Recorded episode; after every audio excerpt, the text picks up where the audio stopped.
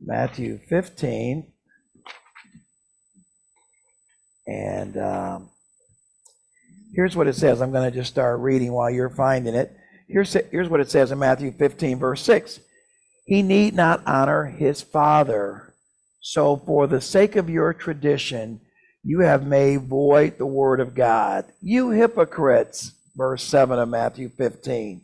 Well did Isaiah prophesy of you when he said, This people honors me with their lips, but their heart is far from me. Jesus, by the way, this setting, just to give you a quick background, he's having a dinner. He's having dinner with some friends and associates. Some of them are scribes and elders and Pharisees. So this is a mixed bunch and Jesus is having dinner with these people, and they start complaining that his disciples did not wash their hands before they ate. Now, by the way, that would sound like a valid complaint if they were only talking about physically washing their hands. You know, like this. if they weren't washing their hands like this, they wouldn't be using sanitizer in the first century. They would be using water. If they weren't washing their hands like this, then the scribes and elders would have had a valid complaint. But that wasn't their complaint. They weren't talking about physically washing their hands for hygienic purposes. They were talking about they weren't washing their hands for ritualistic purposes. So the way that the scribes and Pharisees wanted Jesus and his disciples to wash their hands is he wanted them to take some water, about essentially a half of eggshell worth of water. Now you know this is ritual because what can a half of eggshell do if your hands are a half of eggshell worth of water, and you pour it on your wrist so that the water leaks down, then you shake it and dry it. That was called ceremonial cleansing if you had had contact with a Gentile, like one of y'all, if you had if you had had contact with uh, some fruit or vegetables at the market that a Gentile may have touched, brushed up against, or come in contact with, then you'd have to wash your hands like this. You first put your hand up, you pour water down, the water, I won't do it because I'll just make a mess on the floor. And this is Marie's drinking water, which she probably won't drink now. You pour it down so that it covers down to your wrist. Then you stop. You put your hand down, and then you pour some more water down to wash it off. Basically, it's like having the cooties.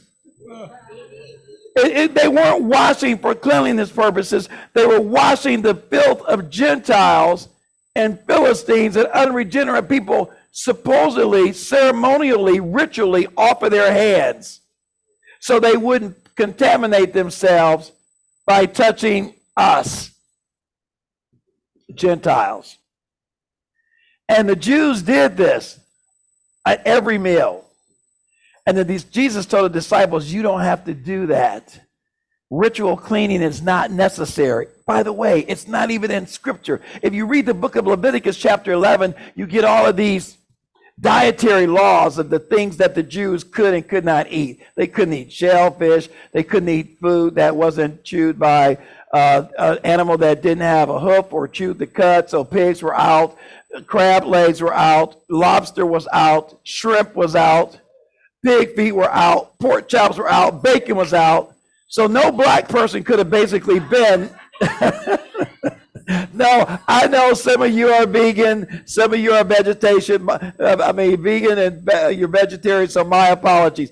But but but basically, Leviticus 11 would just about eliminate most of our diets. But here's the thing, though, guys. Here's what was so horrible about this.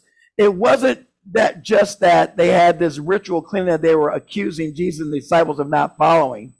They were basically saying, as a result of not observing this ritual, you guys can't be holy.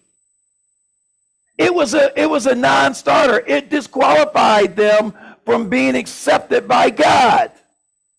That's how deep they went with it. And it was a ritual. It wasn't included in the Bible. It wasn't part of the Pentateuch, the first five books of the Bible. It wasn't part of the historical books, the next 12 books of the Bible. It wasn't part of the prophets, major or minor. This was a practice that they made up. This was virtue signaling. It was basically building a fence around supposedly the core laws, the Ten Commandments, and they had these 613 laws, these, these rules, these man made rules that they built ostensibly to keep them from breaking the biblical rules that were canon, but they built these other rules that actually over time became more important than what the scripture says it actually superseded scripture in terms of importance. And that's what they were complaining to Jesus about. Okay? And Jesus is about to blow them up. he said, You hypocrites. Jesus doesn't use such strong language outside of pretty much Matthew 23 when he's calling all of them hypocrites and whitewashed tombs. He's going off though. He says, You hypocrites, Isaiah was right about you guys. Now, Isaiah's lived, you know, several hundred years before this. It was 400 years between Malachi and Matthew. And, and Isaiah was probably another two to 400 years before that. So this is almost a thousand years ago. Isaiah prophesied of these guys. And Jesus is calling their memory back. He said, Isaiah was right about you guys. You're hypocrites. You say one thing with your lips, but your heart is far from it. Let's make sure that that accusation or that declaration can't be made about any of us. Amen. Or that if it is made, that it's not true. Okay? Let's make sure of that. Drop me down to verse 10. And he called the people to him and said to them, Hear and understand this. So Jesus goes into parable mode. Watch this. I'm going to be very quick today. It is not what goes in the mouth that defiles a person, but what comes out of the mouth that defiles this person. Then the disciples came and said, Do you know what the Pharisees were offended?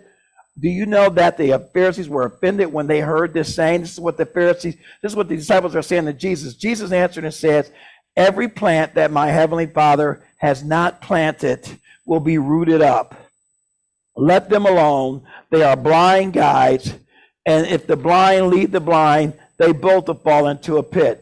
You all remember that saying, right? You remember your parents saying stuff like that. If you're the blind leading the blind, you both fall in the ditch. Well, that's what Jesus was saying there. Verse 15, he says, But he said to Peter, Explain. But Peter said to him, rather, Lord, explain the parable to us. And he said, This is Jesus.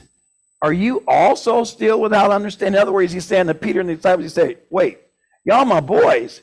Y'all don't know what this means? You don't understand this? He said, Okay, let me school you so that everybody is clear on what he's saying. He said, Do you not see that whatever goes in the mouth passes into the stomach and it's expelled? So he's saying, the food that you eat does not make you holy. Now, and I will just say as a disclaimer, I'm not saying that Leviticus 11 is all bad. There are some dietary laws in the Bible that might have been specifically designed for the Jews at first, but would be helpful for health reasons to some, if not most of us, right? I mean, there are just some things that we shouldn't eat, or if we eat it, we should eat it in moderation. But there's some things that we just probably shouldn't eat at all, especially depending on different medical situations that we might have. Might have. So it, it, the point that I think he's making really is that don't worry about the dietary laws. Don't worry about the ritual laws. Don't worry about the ceremonial stuff. Don't get caught up in what I call churchiosity. This stuff is just a distraction. It's keeping us from what's really, really important. And that's what God says in His Word, okay? Here, so he goes on and says, we wrap this up. He says, Peter said, Explain the parable to us. And he said, Are you also still without understanding? I'm at verse 16 of Matthew 15. Verse 17, Jesus says, Do you not see that whatever goes in the mouth passes into the stomach and is expelled? But what goes out of the mouth proceeds from the heart. And this is what defiles a person. From out of the heart comes evil thoughts. You all listening? Evil thoughts, murder, adultery, sexual immorality, theft, false witness, slander. These are what defile a person. But to eat with unwashed hands does not defile anyone. In closing, in closing, God wants us to give him our best from our hearts and not just lip service. Amen. We believe in our heart, according and Brother Beecham has done an amazing job on Wednesday nights. Guys, come and check out Romans. We haven't gotten to Romans 10 10 yet, but we're going to be talking about Romans and the Roman road. and especially chapter 10. But we believe in our heart. That's where salvation comes from. We love from the heart, according to Matthew 22, 37. I love this. He said it to them, You shall love the Lord your God. This is the, the Hebrew word Shema, which means hear. Oh, hear, O Israel. So the Shema says that we should love the Lord our God with all of our heart, with all of our soul, with all of our mind, with all of our strength. And we should love our neighbor as ourselves. That's the first and the second commandment. The first great commandment, and the second is just like it, that we should love our neighbor as ourselves. Jesus said, on these two commandments, that is, loving Him and loving each other, hang all the laws and the prophets. In other words, it doesn't matter what else is in the Old Testament or the New Testament. If you don't love God and demonstrate that, verify that by loving your neighbor, then the rest of these don't matter. Isn't that amazing? So we believe in our heart, Romans 10, 9 and 10. We love from our heart, Matthew 22, 37. We sing from our heart the way we sang this morning, the way Lisa sang, and the way Rick is about to sing as soon as I sit down. Colossians 3:16, it's a great verse. We love to quote this. It says, Let the word of Christ dwell in you richly, teaching and admonishing one another in all wisdom, singing psalms. You ready? Listen, singing psalms, hymns, and spiritual songs with thankfulness. Where? Not with your mouth only, not with your lips, not melodically, but from your heart. Isn't that great? Jesus said, You may not have the voice of Mahalia Jackson. You may not have the voice of Andraé Crouch. You notice I used two people that have gone on to be with the Lord. Uh, he said, You have, you sing from your heart with whatever you have. So that even includes guys like me can sing from our heart. Just don't sing very loud. Uh, sing with thankfulness in your hearts. And then finally, we obey from our heart.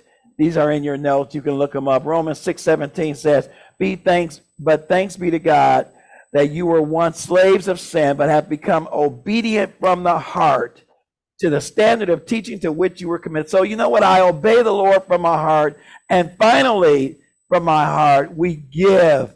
Tim's going to be talking about that here in a second after Rick sings. But we give from our heart. And that's Second Corinthians 9 7, which says, Each one must give as he has made up his mind, not reluctantly or under compulsion. Watch this. For God loves a cheerful giver. How do you give cheerfully? You give from your heart. We give cheerfully we give generously. We give regularly. Paul said, set aside each week to give. So we give regularly. We give cheerfully. In other words, you want my money? Here's my money. Here's my money. It's God's money anyway. I give it back to God. I give it to each other. We give. I love what Sister Marie started our brotherly love gift. We give it to one another. We give it to God. We give freely because God has given to us freely. Amen. We give freely, we give generously, we give from our heart. And God blesses that. Amen. So the Monday morning moment is God wants us to give him our hearts and not just our lip service. I'll say it again. The Monday morning moment is God wants us to give him our hearts and not just our lip service. Amen. So Micah says, the verse that goes with the Monday morning moment, Micah says, the Old Testament prophet, call him a minor prophet, but he had a major message. Micah was a home run hitter all right out the block. Micah hits a home run in chapter 6, verse 8, when he says, But he has told you, O man, what is good and what God requires of us. And here's what God requires of us it's, it's from our heart. He says, To do justice, to love kindness, and to walk humbly with your God. That's all God requires. It doesn't sound like much, does it? If it can fit in one verse, hey, we got this. God only wants a couple things. But boy, those couple things, doing justice, treating people right, being forgiving, living in forgiveness, treating people kindly. I talked about that in Sunday school. Let's get the dog off our face. Let's quit being so mean and unapproachable. Let's quit being so cantankerous as Christians. Let's quit being so holier than thou and egotistical where people don't feel comfortable coming into our air, our airspace. Let's create an, a, an environment of warmth and welcoming. Let's create an environment of comfort and peace instead of the hostility sometimes that we project. Let's make sure that people are okay coming around us and not afraid that we're going to get a lecture or a sermon every time they say hello. And here's an idea why don't we say hello first? Don't just walk by somebody. I'm, I'm walking my sister, Sister Lillian. Just walk by somebody. Don't say nothing. I know I'm off camera. It's okay. Y'all get the idea. No, here's the idea. How about we say hello? Hi.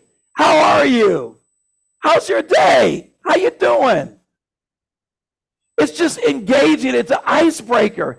It allows a person that might otherwise been intimidated by your body language and your countenance to possibly say, "Hey, you know, I'm not having a great day, but I could, you know, I could use some help." Or can I ask you a question? Or thank you for asking. It's just amazing how God can use little things, simple things that we take for granted, which are essentially common courtesy, and God can use that to be a door opener that allows you to get a word in, to get a message in, get a smile in, give someone a little pick me up. Amen. Little things that matters, our expression, our smile, our warmth in our voice, little things. God is good. I'm out of time. See you next week on the same subject. God bless you. Come on, Rick.